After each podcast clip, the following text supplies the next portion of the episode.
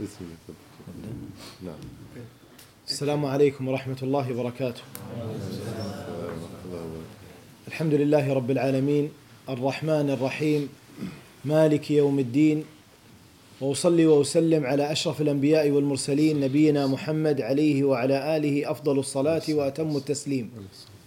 اما بعد فما اجمل مثل هذه اللقاءات ونحن في بيت من بيوت الله نتلو كتاب الله ونتدارسه فيما بيننا والأجور عظيمة وكثيرة تحفنا الملائكة بخبر الصادق المصدوق صلى الله عليه وسلم الذي لا ينطق عن الهوى إن هو إلا وحي يوحى تستشعر أن الملائكة الآن تحفنا وتنزل علينا السكينة ولذلك انظر ماذا يحدث الآن من السكينة والهدوء وطمأنينة والراحة وتنزل عليهم السكينة وتغشاهم الرحمه ويذكرن الله عز وجل في من عنده فاجور عظيمه وعديده لا نفرط فيها في هذه الحياه الدنيا. الحمد لله رب العالمين.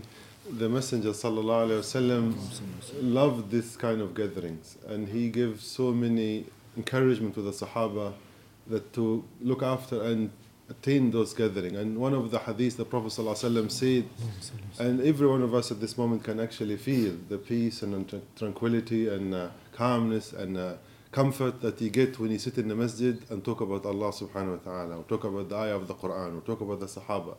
Because the Prophet ﷺ said, when any group of Muslims gather together to study the Book of Allah, to reflect on the names of Allah, to reflect on attributes of Allah, peace and tranquility just comes on them surrounded by angels.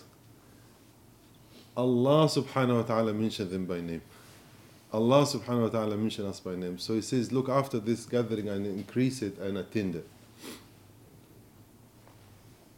البعض منكم قد يمكث سنوات ثم يعود الى بلده اريدك تستشعر قول الله عز وجل يومئذ تحدث اخبارها جاء عن ابي هريره رضي الله عنه ان النبي صلى الله عليه وسلم قال تحدث الارض بما عمل عليها ابن ادم من خير او شر So the ayah the Sheikh has mentioned, we all know it. It's in the Surah إذا زلزلت الأرض زِلْزَلَهَا There is an ayah in it. It says that the earth will bring out its news. The news will come out from it. Evidence, records will come out from the earth. And the Prophet ﷺ said, This news, this evidence, this fact, it is what you do on it from good or bad. Everything you do on any piece of land, on any earth, it's recorded. And he says, Just think about this one because some of us are not from here. They'll be only here for a few years and then go back somewhere else or go back home. What are you going to leave on this earth, in this land, in this country of good deeds? لماذا مثل هذه اللقاءات لماذا مثل هذا الجلوس في المسجد لاننا نريد ان نثبت على هذا الدين اليوم الفتن ايها الاحبه آه، تتلاطم علينا كالامواج وهذا هو المحيط بجانبكم لما ترى الامواج العاليه والشديده هذه الفتن الان تتلاطم بالناس ويحتاجون معها الى الثبات على هذا الدين لا سيما إذا قل الناصر وإذا كنت في بيئة آه، منفتحة وإذا آه، وجدت غربة للدين فالمتمسك بهذا الدين أصبح اليوم بين الناس غريب إلا من رحم الله ولذلك نحتاج إلى أسباب للثبات على هذا الدين In, in this day and age with the trials and the tribulations and the difficulties that are facing the believers, we need the masjid. We need this kind of gathering. This is the thing that it can help us and it gives us a steadfastness in holding onto our deen, into increasing in our iman, into protecting our faith because the Prophet ﷺ said will be just like waves after waves of turbulence and fitan, which is trial, difficult trial that takes and shakes the faith away from people. And we are here with no helpers. with no majority, with no big community that will. So, in this kind of environment that we live in, we need the masjid. We need each other. We need this kind of gathering. أول هذه الأسباب للثبات على هذا الدين الإيمان والعمل الصالح. يقول الله تعالى: يثبت الله الذين آمنوا بالقول الثابت في الحياة الدنيا وفي الآخرة ويضل الله الظالمين ويفعل الله ما يشاء. يقول قتادة رحمه الله يثبت الله الذين آمنوا بالقول الثابت في الحياة الدنيا يصلح حالهم في هذه الدنيا وفي الآخرة أي في القبر And the first element to stay steadfast, to hold on to the deen and not to lose the faith is to, be, to have strong faith in Allah subhanahu wa ta'ala and accompany it with righteous good deed. Allah's help will come. Allah's promise that Allah will give His support, his help to those who have faith and do righteous deeds in this dunya and in the hereafter. One of the interpreters of the Quran, Qatada anhu, he says, in this dunya with peace and comfort and happiness and strong iman, and in the akhirat begins in the grave. In the, from the minute you are in the grave, also Allah subhanahu wa ta'ala help and support will come.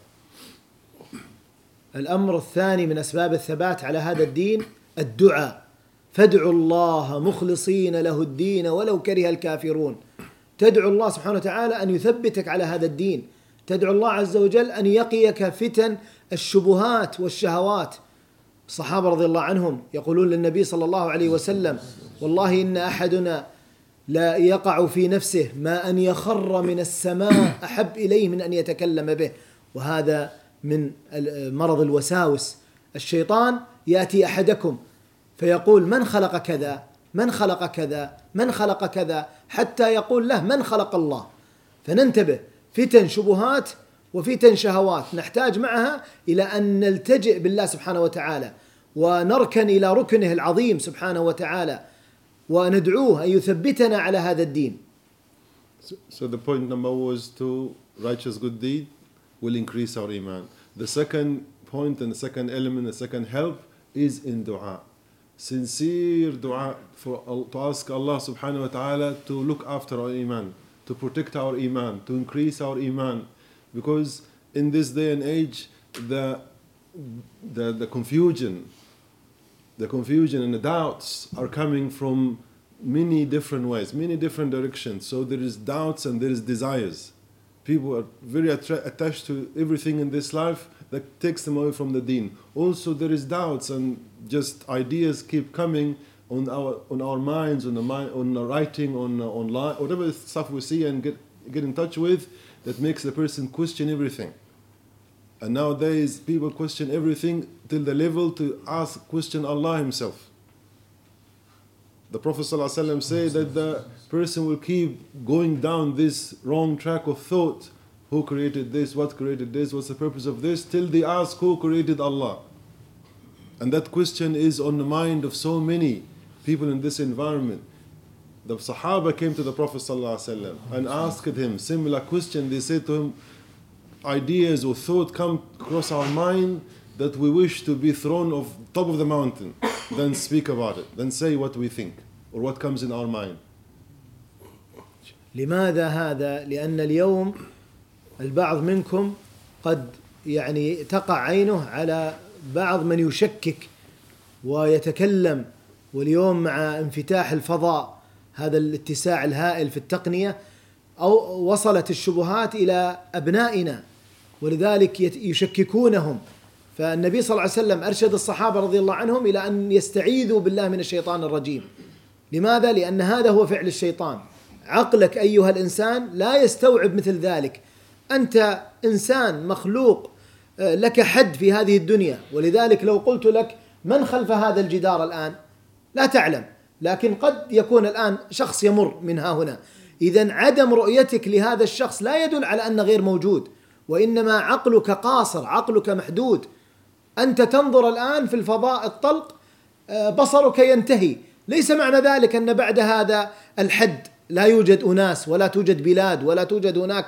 مخلوقات لا يوجد ولكن أنت أيها الإنسان مخلوق قاصر فننتبه إلى مثل ذلك وإبراهيم عليه السلام يقول واجنبني وبني أن نعبد الأصنام من يتصور منكم أيها الأحبة إمام الموحدين عليه وعلى نبينا أفضل الصلاة وأتم التسليم يدعو واجنبني وبني أن نعبد الأصنام والله إن بعضنا الآن يقول كيف نعبد صنم ما يمكن ولذلك سليمان التيمي رحمه الله تعالى يقول ومن يأمن البلاء بعد إبراهيم إذا علينا أن نلتجئ وندعو الله سبحانه وتعالى So the Prophet صلى الله عليه وسلم when the Sahaba said this, he asked them to seek protection, to ask Allah subhanahu wa ta'ala to give them the steadfastness, to give them protection from losing faith, to give them protection from being distracted into kind of unreal thinking because human being we are limited. limited in a way in our sight's limitation, our hearing limitation, and also our mind limitation. And to give the example behind this wall, if you know, no, none of us know if some, something is behind this wall, unless you hear or see it. And if you look on the horizon, you, th- you think that's the end. Yeah, that's as far as, as you can see. But there is existence behind that. There is billions of Allah's creation behind it. You can't see it, you will never know about it unless somebody tells you about it. So, not being able to see it doesn't mean it doesn't exist. And these ideas and this kind of philosophy is spreading so wild now, it has reached our homes, it reached our children. Our children read the stuff, they think this way, they question the same way. So we need to make sincere dua. And he gave the example of the Prophet Ibrahim alayhi salatu Mm-hmm. Prophet Ibrahim is the father of all prophets. He is the example of Tawheed. He is the, one of the greatest of Allah subhanahu wa ta'ala's creation. And he make dua in the Quran. He says, Oh Allah, protect me and my offspring, my progeny, my children from worshipping idols.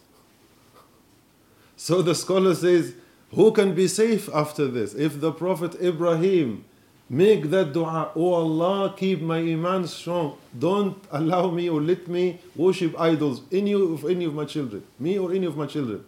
If Ibrahim والسلام, is saying this, who is safe then? So it is dua, inshallah.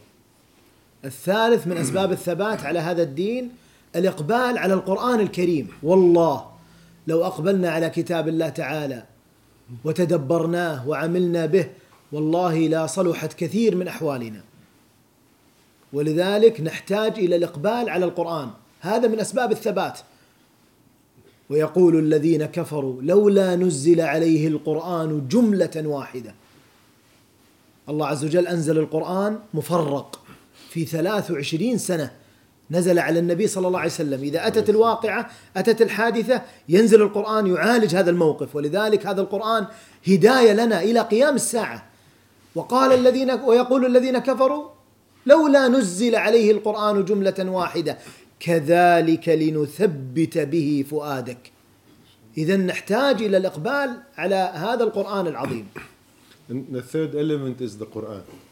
Studying the Quran, listening to the Quran, understanding the Quran, memorizing the Quran, just living with the Quran. Allah subhanahu wa ta'ala answered the disbelievers at the time of the Prophet ﷺ. At the time of the Prophet ﷺ, they got very frustrated, you know, because they can challenge the Prophet every time he recites this amazing recitation. They have no reply. So some of them says, why don't they just get the whole Quran at once? Just give us the whole Quran and that's it. One one argument. Why is keep coming verses after verses after verses, days and years and months? This Quran keep coming down Allah subhanahu wa ta'ala replied, so we can give steadfastness to your heart, so we can keep you grounded, so we can give you strength. So the Quran, the reason for the revelation over all this period of time, just to give strength for Iman, just keep on giving nutrition to the soul. And the same will apply to us. By having this relation with the Quran, reading the Quran, inshallah, we'll get the same support and the same uh, steadfastness. الرابع من اسباب الثبات على هذا الدين القراءه في سير الانبياء والصالحين من عباد الله ايها الاحبه اذا تغير قلبك اذا رايت اعراض من الناس عن هذا الدين فلما ترجع الى هذه القصص المذكوره في القران القصص الحق وليست الزائفه الله عز وجل يقول وكلا نقص عليك من انباء الرسل ما نثبت به فؤادك الله يثبت قلب النبي صلى الله عليه وسلم ولذلك انظروا كيف يعالج النبي صلى الله عليه وسلم آه، ويؤدبه ربه في هذه الحياة الله أدبه فأحسن تأديبه اشتد أذى الكفار عليه أحدهم أخذه صلى الله عليه وسلم بتلابيبه وجذبه حتى أثر شدة الجذب على عنقه الشريف صلى الله عليه وسلم فاسمعوا ماذا قال الذي تأدب بالقرآن وبخطاب رب العالمين سبحانه قال رحم الله أخي موسى أوذي أكثر من هذا فصبر The fourth element in we're talking about the support and the steadfastness and holding on to our iman. We're talking about not losing our faith. Yeah? So number one was righteous good deed. Number two is to make dua. Number three is to get closer to the Quran and try to understand some of the Quran and live by it. Number four is in the Quran itself the stories of the righteous, the stories of the prophets. They lived this life also and they lived among disbelievers. They lived in pagan societies and they hold on. Allah subhanahu wa ta'ala give the same stories in the Quran for the Prophet sallallahu alaihi wasallam.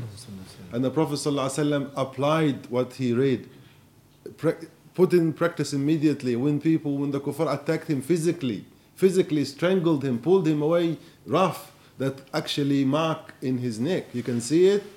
And he says, May Allah have mercy on the Prophet Musa before me. He was hurt worse than this, and he was patient. So immediately he's benefiting from the stories of the prophets. So he says, read the, these authentic stories mentioned in the Quran, real, not just fabricated, made up one. No, read the fact ones, the one in the Quran, the one in the authentic seerah, then inshallah you benefit from it. وهكذا قصص الأنبياء ذكروا في القرآن وفي السنة النبوية عدد هائل ومواقف متعددة ومجادلات قومهم والاستهزاء والإعراض ولذلك نحن في هذه الحياة في عراك هذه الحياه والصراع بين الحق والباطل وانتم تعيشون في مثل هذه الديار بامس الحاجه الى ان نقرا سير الانبياء ونعرف كيف كانوا يتعاملون مع اقوامهم وكيف كانت الهدايه الربانيه من الله سبحانه وتعالى حتى نتشبه بهم فتشبهوا ان لم تكونوا مثلهم ان التشبه بالكرام فلاحوا So they are example for us. Those stories and those prophets and those righteous believers before us, they, they pass through the same argument, the same debates, the same environment. So we, die. we in dire need to try to mimic their behavior, copy their style of reply, of response, of behaving, and guidance is from Allah subhanahu wa ta'ala. ونحتاج حقيقة ولعلي أختم لا أريد أطيل عليكم بعضكم خشع ما شاء الله زاد إيمانه فغمضت عينه وخشع ما شاء الله فاقول آه، نختم في مثل هذا في هذا العنصر اننا آه، نشجع ابناءنا على القراءه في سير الانبياء والصالحين واليوم ايها الاحبه هناك اشياء مشوقه اليوم وسائل العلم تعددت فما شاء الله تبارك الله وجود اليوتيوب وفيه بعض الحلقات عن سير الانبياء سواء كانوا صغار في السن فهناك ما يناسبهم من الانتاج للاطفال وهناك ما شاء الله تبارك الله للكبار حلقات وثائقيه رائعه باخراج جميل ولعلي الان اذكر لك اثنين او ثلاث ان اردت مثلا سلسله حلقات الشيخ نبيل العوضي باسلوب رائع مشوق اتى على قصص الانبياء كلهم وانتهى من السلسله المباركه باسلوب شيق للكبار لك انت وللزوجه وبعد ذلك الكبار من الاولاد والبنات إن كان آه، لديك أطفال ما شاء الله من 11 سنة ودون هناك ما يناسبهم من الإنتاج ولذلك نحتاج إلى معرفة قصص الأنبياء النبي صلى الله عليه وسلم لما وصل إلى المدينة وجد اليهود يصومون يوم عاشوراء فقال أي يوم هذا قالوا هذا يوم أنجى الله فيه موسى وقومه قال أنا أولى بموسى منكم موسى أخي أنا أولى بذلك ولذلك نحتاج إلى أن نرتبط يعني بالارتباط بالأنبياء والصالحين آه، في ختام الكلمة لا أريد أن أطيل ولا الأسباب كثيرة ذكر الله عز وجل من من الأسباب يا أيها الذين آمنوا إذا لقيتم فئة فاثبتوا واذكروا الله كثيرا لعلكم تفلحون الأسباب كثيرة متعددة لا أريد الإطالة أكثر من ذلك وفقنا الله وإياكم لكل خير وصلى الله وسلم على نبينا محمد uh, So another element also for the steadfastness and looking after Iman is the dhikr of Allah subhanahu wa ta'ala, to remember Allah subhanahu wa ta'ala much. Allah subhanahu wa ta'ala advised to the Sahaba, even in the battlefield, not only losing your faith, you're going to lose your life. Allah says, and remember Allah much. And there is so many, of course, there's many, many elements that will help us keep our steadfast. But the Shaykh referred back to the seerah, and he says, now with the, with the media and the internet and uh, information boom that we live in, you need to find and search and spend some time and energy, find suitable material for the family according to their age and their level. You need to work on that to find something. And this is there's plenty, of course, in, in Arabic there is plenty of series that's been done covering all the prophets in the places where they were. And he mentioned Nabil Awadi is a famous uh, Arab scholars in the Middle East. But of course, we all know there is stuff produced in Europe, stuff produced in, in the US, and you need to spend the time and energy with them. It's not just enough to turn it on and leave them to it. No, no, you need to be sitting with them, just answering the question, listening to them, see how they react, and not just dumb, dump it on them. It's st- very short amount of time, slowly, inshallah, the kids will love it and enjoy it and will need more and ask more, but you are there for guidance. May Allah subhanahu wa ta'ala protect all of us and guide all of us. جزاك الله خير الله يعطيكم العافية بارك الله فيك Yeah, الأسئلة إن شاء الله yeah, questions time he, he asked what's the difference between Iblis Shaitan, Azazil, and then the, the one that comes to you, what is uh, Qareen. Uh, Qareen. Mm-hmm. Are they from the jinn kind, all of them, or they are different kind? Okay. So, أطفاله يسألون عن القرين وعن الشيطان وعن إبليس وعن عزرائيل عزازيل هل كل دول جن؟ أول شيء الأخير من هو؟ ما أعرف والله It, I don't I don't know what is this Azazir. Uh, Who's it's Azazir? one of the name of Iblis. Depending on the culture, there are of names of Iblis. Ah, okay. So Azazir is one is the, it is a Hebrew name for Hebrew. It's a Hebrew name. Ah, okay.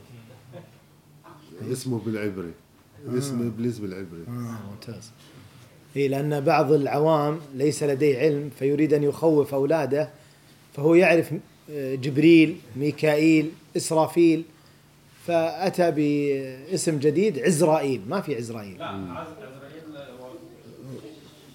آه، اسم متداول اسم ملك الموت احسنت عزازيل هو أيوة. الاسم العبري يقال في ال... في الاسرائيليات ان هو اسم آه، آه، ابليس قبل خلق ادم ممتاز يعني عزازيل باللغه العبريه معناها عز الله احسنت احسنت اذا معناه بالعبريه هذا نعم آه. آه، سؤال اي نعم عرفت السؤال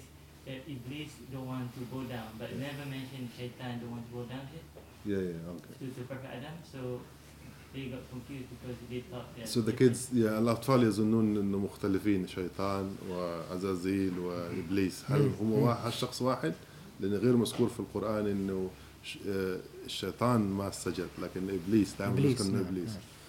هو آه، الجواب اول شيء يشكر على السؤال هذا الرائع أبناء طيب، أبناؤنا أحيانا يسألوننا بعض الأشياء التي هي جزء منها غيبي واضح وجزء منها يجدون تشويش من قبل الأعداء ولذلك ينبغي علينا أن نقرأ فإذا لدينا علم أجبنا وإذا لم يكن لدينا علم نسأل هذا الدين العظيم ليس هناك شيء ليس له إجابة أبدا كل شيء الله عز وجل أخبرنا به في هذا القرآن العظيم كل شيء ولذلك أتوا اليهود يسألون النبي صلى الله عليه وسلم عن الروح فأنزل الله عز وجل ويسألونك عن الروح قل الروح من أمر ربي وما أوتيتم من العلم إلا قليلا أنتم تريدون كل شيء هذا العلم الآن والتقنية والتكنولوجيا والعالم الفضائي العجيب والشبكة العنكبوتية والسرعة وما ويخلق ما لا تعلمون وأشياء جديدة إلى الآن ما حدثت هذا كله ولا شيء في علم الله تعالى كيف يكون الخالق مثل المخلوق سبحانه وتعالى حاشاه وجل وعلا عن أن يعني يشابه المخلوقين فأقول هذا السؤال مهم فإذا سألوا الأبناء الجواب موجود في كتاب الله تعالى ابليس هو كبير الابالسه والشياطين هم مجموع آه، الشر سواء كانوا من الانس او من الجن كما قال الله تعالى شياطين الانس والجن يوحي بعضهم الى بعض زخرف القول غرورا فالشيطان كلمه عامه تعني آه، الشر الموجود سواء من الانس او من الجن الذين يؤذون عباد الله شياطين لكن ابليس هو راسهم وهو الذي امتنع من السجود لادم وهو الذي آه، انظره الله تعالى الى يوم الدين وهو الذي الان يغوي عباد الله الصالحين فبما اغويتني لاقعدن لهم صراطك المستقيم ثم لاتينهم بين ايديهم ومن خلفهم وعن ايمانهم وعن شمائلهم ولا تجد اكثرهم شاكرين واكمل ابليس شيطان نعم نعم نعم الا ابليس كان من الجن ففسق عن امر ربه هو شيطان بمعنى انه فيه الشر والحسد وامتنع عن السجود لادم بقي جزئيه يسيره بعد نعم بعد طيب بعد كذا خلاص ما فيش This is a book you need to translate لا ما شاء الله على الشيخ خالد يستوعب ما شاء الله ويجيب ما شاء الله so Iblis is the name of the, the head of the devils. Yeah, this is his name, this is his title. Shaitan is description, is description of their actions. And that can even apply to human being. So any source of evil come from shaitan. And there is shayateen al insu al jinn Allah described. There is among human being those who are worse than shaitan. But Iblis is the is the the head of the jinn, the one who actually disobeyed and refused to prostrate. But before we describe this, he did a very good uh, introduction. He says this kind of intelligent question from the children.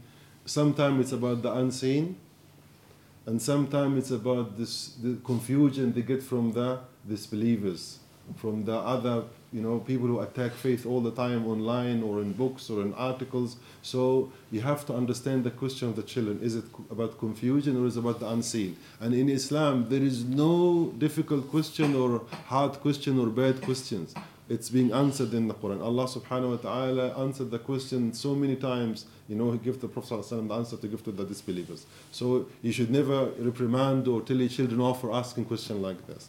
So yes, Iblis is the character who disobeyed. He is the head of the jinn, shaitan. And he is the one who invent and inspire and spread the corruption and ideas of disbelief from the beginning of time. But shaitan, he is shaitan. But he description to him as the source of evil. And that can be also uh, uh, given to so many other creation of Allah subhanahu wa ta'ala. قبل باقي تكمله and then القرين ايوه انا اريد القرين هذه التكمله he will answer ان شاء الله he continue قبل ان ناتي الى القرين لانه سال عن القرين ها آه، قال صلى الله عليه وسلم ان ابليس يضع عرشه على الماء ثم يرسل الشياطين يعني جنوده وما يحدث من التفريق بين الزوج وزوجته والاخ واخيه والرجل وصاحبه هو من آه، اساليب الشيطان ووسوسته وارسال شياطينه لهم الاصغر منه ولذلك نحن في رمضان يقول النبي صلى الله عليه وسلم وتصفد الشياطين يقول اهل العلم تصفد مرده الشياطين المرده والا لا شك ان الصغار الذين يوسوسون ويزينون هؤلاء موجودين وهؤلاء هم الشر الذين ترونهم الان بعض من الناس يقول طيب الشر لا زال موجود عند بعض الناس ويفعله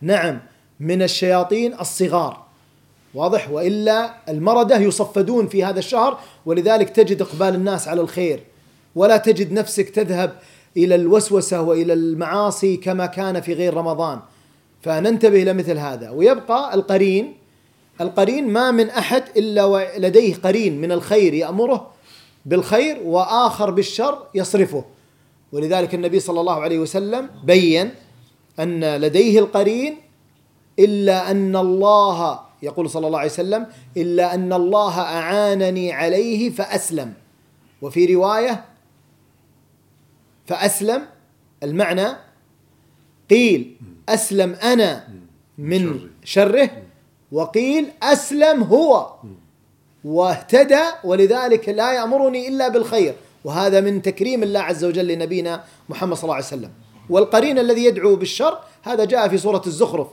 قال يا ليت بيني وبينك بعد المشرقين فبئس فبئس القرين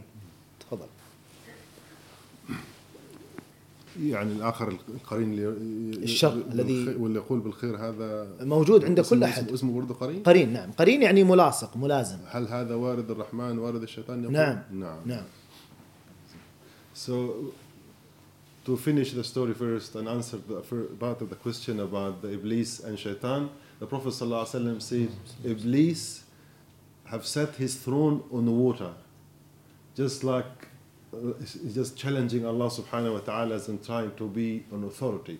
He have a throne on the water and he sent shayateen, he sent his army of evil uh, whisperer to mankind, to human being.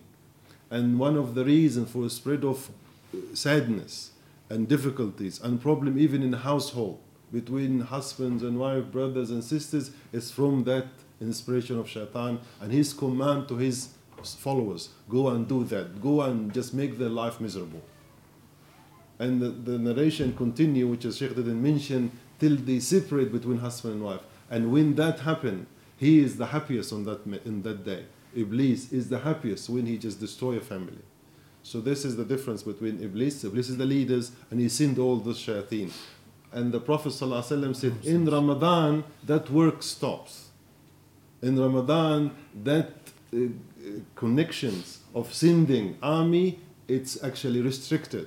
But those army are still around.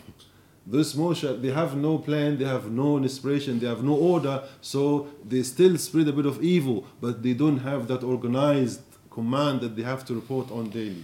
Yeah? That's why there is still some evil happening, but it's not as bad as it is before or after Ramadan. So this answers the first part of the question, what difference between a shaitan and Iblis. The second part, which is qareen, what is the qareen? Allah subhanahu wa ta'ala mentioned in the Quran that part of the test for us in this life to be willingly choosing to do, obey Allah, you have to have some in, bad inspiration to tell you don't. And that's the qareen role. The qareen, every human being have a qareen, have a, a, a, a company, have a partner, invisible creation of Allah that try to stop you from doing good and try to inspire you to do bad. Everybody have that. But also you have a helper to help you and inspire you to do good. And it's up to you to choose which side to go. This is called Qareen. The Prophet Muhammad have one. And he says, even I have one Qareen that try to tell me to do wrong. But the word the Prophet said, فَأَسْلَمْ Aslam has two meaning in Arabic. It means I am safe from him. Allah protect me, so I'm safe from his inspiration. I will not be able I will not follow him. But the other meaning, Aslam, come from Islam, that this Qareen became Muslim. that even that Qareen with the Prophet وسلم, himself doesn't give any bad thought to him وسلم, at all. So he doesn't actually command him to do any wrong. Uh, they are, yes, yes, yes. yes. Is, the, is the Qareen dies when we die? هل يموت القرين بعد موت الإنسان؟ كل مخلوق يموت. نعم. كل من عليها فان. Everything dies. So I mean it's the same time when you die. هل يموت في نفس الوقت؟ يعني يبدأ قبض روح الإنسان؟ لا ن... لا نتحدث إلا بما أخبرنا الله به أي فمثل هذا يعني يكون هذا القرين لهذا الإنسان فإذا مات توقف القرين لكن هل يموت أو لا يموت لا نستطيع أن نتحدث إلا بما أخبرنا الله به فالله أعلم So this قرين was appointed to that human being to try to test his faith once the human being dies, the test is over, the, the, the role is finished. Does he die or not die? Allah knows best. أنا عندي تعليق مهم قبل أن There's a comment from the Sheikh. هذه المواضيع مهمة ولا سيما مع ضعف العلم وكثرة الفتن. لماذا؟ لأنها غيبيات أو مشاهدات. غيبيات.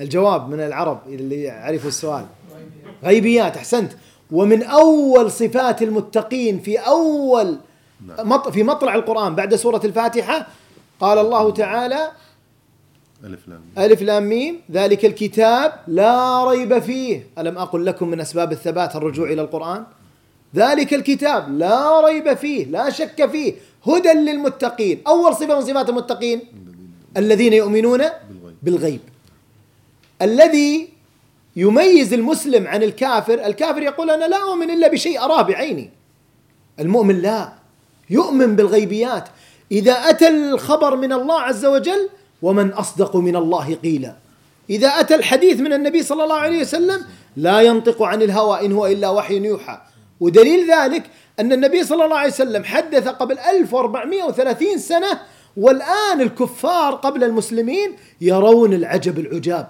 في مصداق خبره صلى الله عليه وسلم إذا معناه ليس يفتري هذا الحديث وإنما هو من عند الله وما كان هذا القرآن أن يفترى من دون الله ما يمكن ولذلك أنا أقول هذا الموضوع وهذه المواضيع فيها فيها إقبال من الناس في مثل هذه الأيام وحق لهم ذلك وأنصحكم بكتاب رائع يعالج الشبهات الفكرية بعنوان سابغات بعنوان سابغات موجود ما شاء الله نسخة بي دي اف على الشبكة العنكبوتية فتستطيع تطلع ويعالج كثير من الشبهات اليوم التي تطرح So it re- the Sheikh appreciate the question. I said this kind of question is very important now, especially these days, and especially in this environment, because the exposure to all the ideas and all the information, and for, with also lack of knowledge, lack of scholars in this environment. So we say it's good question, and we need to especially relates it to the faith and holding to our faith. He says this is the unseen. And the first attributes, first description of the believers in the Quran, almost in the first page, Alif Lam Mim, ذلك الكتاب لا ريب فيه, Surah Al-Baqarah. The first few ayahs, it says, this is the book that will absolutely 100% has no doubt in it. It's the book that the, the speech of Allah subhanahu wa ta'ala then it describes the believer. Uh, first thing, you, they believe in the unseen. The difference between the believer and this believer that the believers trust Allah subhanahu wa ta'ala. Believe whatever Allah subhanahu wa ta'ala says in the Quran. It's unseen, then they believe it 100%. And he says, same with the authentic hadith of the Prophet sallallahu alaihi wasallam. Now, more than 1,400 years after the revelation, and there's absolutely, even the disbeliever before the believer, they find miracles in the Quran. وايضا يعني من من الاشياء يعني الطريفه آه، الان البعض يسال مثلا عن الجن عالم الجن عالم غريب ولذلك منهم المؤمن والكافر ومنهم الرجل والمراه معقوله اين الدليل ها اسالهم so this is a is this the, uh, this topic of jinn is very interesting. Among any gathering, you find people are really keen and curious to learn about. And he says it's just it's a world. It's absolutely huge, um, amazing world for us. It, eh, there is believers among them. So there is believers jinn and there is disbelievers. There is also genders among them. There is male and female. سؤال السؤال كان منهم المؤمن والكافر نعم ومنهم الرجل والمرأة يعني رجال ونساء ما الدليل على ذلك Oh, he's asking, do you know the, do you know if there is any evidence for the existence of genders among the jinn? أسامة حافظ القرآن يقول أكيد يعرفون أسامة يعرف دعاء تقوله عند الدخول إلى الخلاء الكاميرا على أسامة آه ما شاء الله the, the دعاء you do before going to the toilet it, the evidence is there for the genders mm.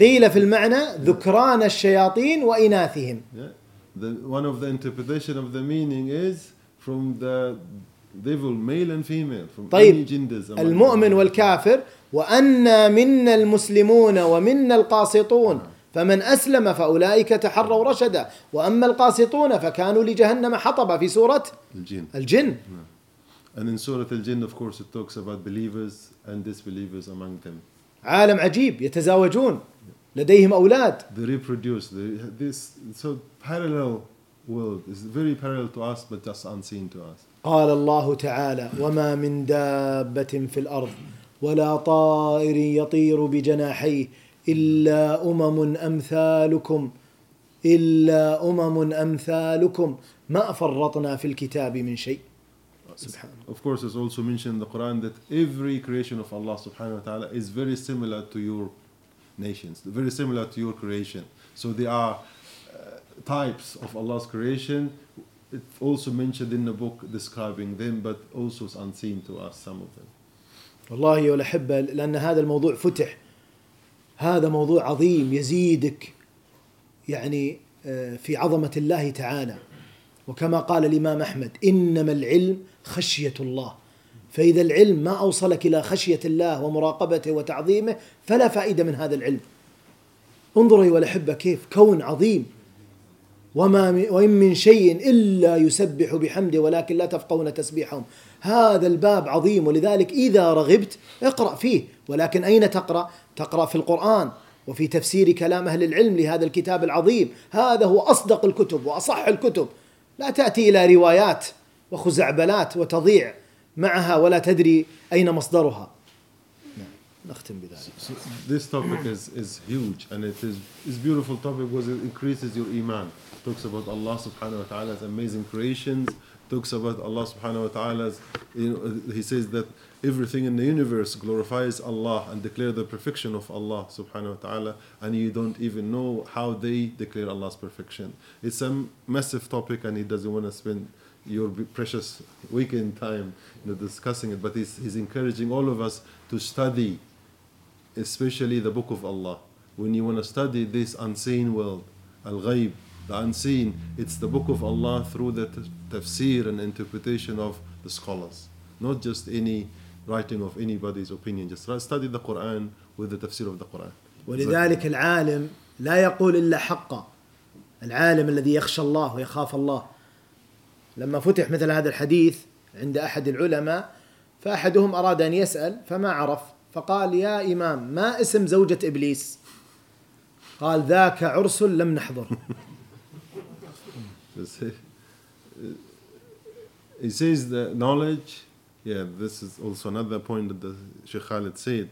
Knowledge should increase us in khashiyah, increases in the love of Allah subhanahu wa ta'ala and uh, fear of Allah's disobedience, that you don't disobey Allah subhanahu wa ta'ala. That's the benefit of knowledge. That's the fruit of knowledge that will increase you in getting closer to Allah subhanahu wa ta'ala. And he says, doesn't increase you in just being participating and asking questions or being part of the discussion. No, this is in the, what happened in the in the past when scholars was giving a talk like this and somebody says to him, "What's the name of Shaitan's wife?" and the sheikh says, "I didn't attend the wedding." so. hmm? Dajjal. Sheikh Riki شيخ ريكي وانت تنوب الدجال آه، هو الدجال من الدجاجلة الدجال ذيس از بيج توبيك لا يعني اقصد آه، اذا اراد موضوع آه، الدجال اللي نعم، هو نعم المسيح نعم، الدجال نعم المسيح الدجال هذا حقيقه طويله يعني نعم. ما ادري اذا ارادوا يقول لا انا ظنيت لا لا لا لا انا ظنيت قبل قليل يقول عن اسم زوجة ابليس انها دجال يعني لا لا, لا. هو يريد يعرف عن المسيح الدجال اه لا لا قل لها اللي هو الشيخ خالد راح عندك آه، لغايه الظهر يستوي الظهر طيب لا وانا انا لا انا اريد بس حتى لا يفهم خطا انا ظننت قبل قليل يقول يعني ان اسم زوجة ابليس أنا ما انها دجال اي خلاص نعم نعم. لان بالفعل هو ابليس دجال من الدجاجله هو نعم نعم ولكن موضوع الدجال انا لا اجيبك الان الا اذا اردت تجلس انا ما عندي مانع ولكن ما اريد اشق عليكم وهذا موضوع ايضا مهم يعني في اشراط الساعه اقرأوا في اشراط الساعه والله العظيم حديث عظيم ويعني حديث شيق واحداث مثيره وانا اتصفح يعني اهل العلم كتبوا في اشراط الساعه آه، بعضهم يعني اطال النفس مثل الحافظ بن كثير رحمه الله تعالى في كتابه العظيم آه، اشراط الساعه والفتن والملاحم أطال النفس في حديث الشاطئ في حديث علامات الساعة ومن علامات الساعة ما هو صغير ومنه ما هو كبير العلامات الصغرى والله ولا حبه جلست أعدد العلامات الصغرى بلغت 137 علامة وقعت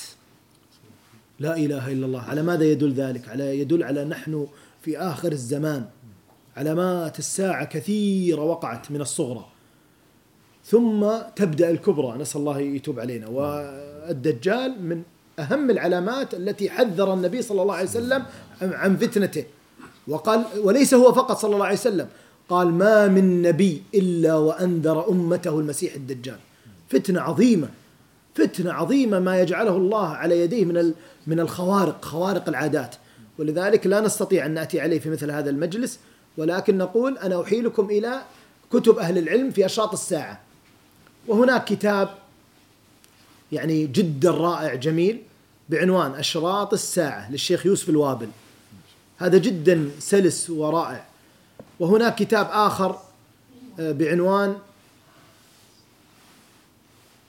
اليوم الآخر ذكر مؤلفه بدايات علامات الموت ثم ما يكون آه، قبل قبل الموت ذكر علامات الساعة الصغرى ثم الكبرى ثم ما يكون آه، اللي هو بداية الموت و وما يحدث في اليوم الآخر اليوم الآخر هو يوم لماذا؟ لأنه إذا بدأ لا ينتهي ما يكون من من القبر وحياة القبور والبرزخ ثم البعث والنشور ثم الحساب والصراط والميزان وأشياء مهولة نسأل الله عز وجل أن يلطف بنا وأن يرحمنا أمين. دعاء الأنبياء في ذاك اليوم ربي الأنبياء الأنبياء ليس ليس أنا وأنت الأنبياء يقولون يا رب سلم سلم ولذلك حديث يعني عظيم يعني So this is also another very important subject and topics about the signs of the the day of judgment, the closeness of the akhirah, the closeness of the meeting with Allah subhanahu wa ta'ala and the end of this life as we know it. So Dajjal is one of those major signs.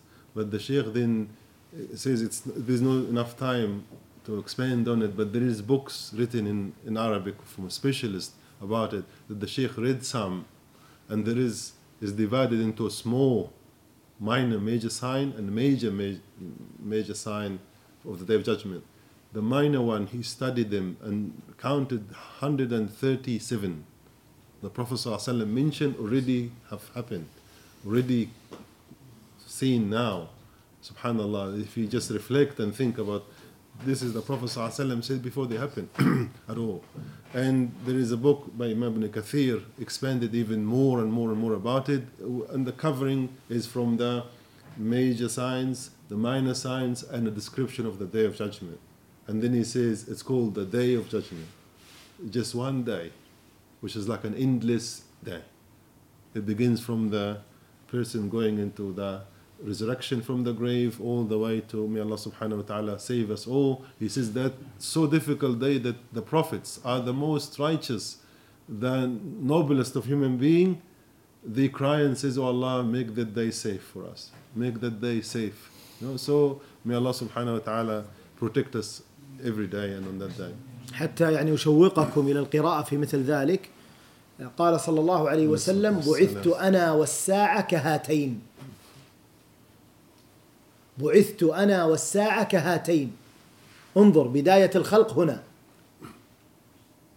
وانظر أمة محمد أين وصلت في آخر آخر الأمم انظر كم باقي على نهاية الزمان لا إله إلا الله بعثت أنا والساعة كهاتين وفي رواية وإن كادت لتسبقني كادت أن تسبقه صلى الله عليه وسلم ولذلك حديث عظيمة في أشراط الساعة وارجعوا إلى مظانها ولعل إن شاء الله دار السلام هذه الدار المباركة القائم عليها رجل باكستاني الله يمتع بالصحة والعافية ويزيده من فضله أنا وأنا أتجول في بعض الكتب أجد دار السلام وصلت مطبوعاتها إلى هنا أنا أقول دار السلام حريصة على نشر وترجمة ما كتب باللغة العربية إلى اللغة الإنجليزية وإلى غيرها من اللغات فارجعوا إلى كتاب الحافظ ابن كثير بإذن الله أن دار السلام ترجمته ولعلك تجد نسخة أيضا كذلك موجودة ما شاء الله في يعني شبكة الإنترنت يعني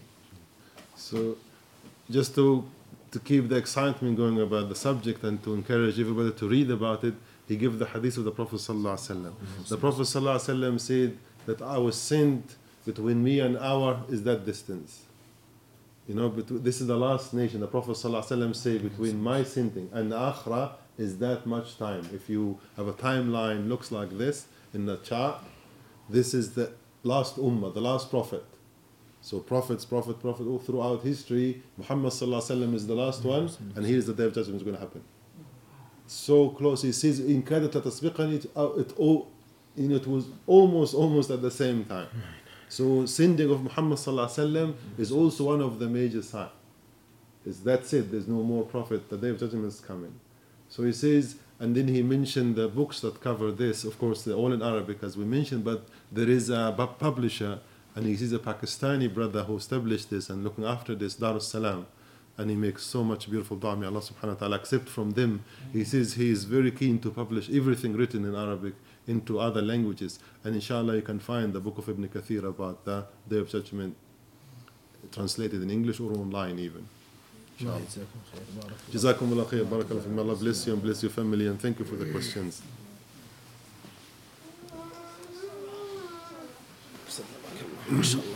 you can join us inshallah for da'wah today we're going to Lower Hat Market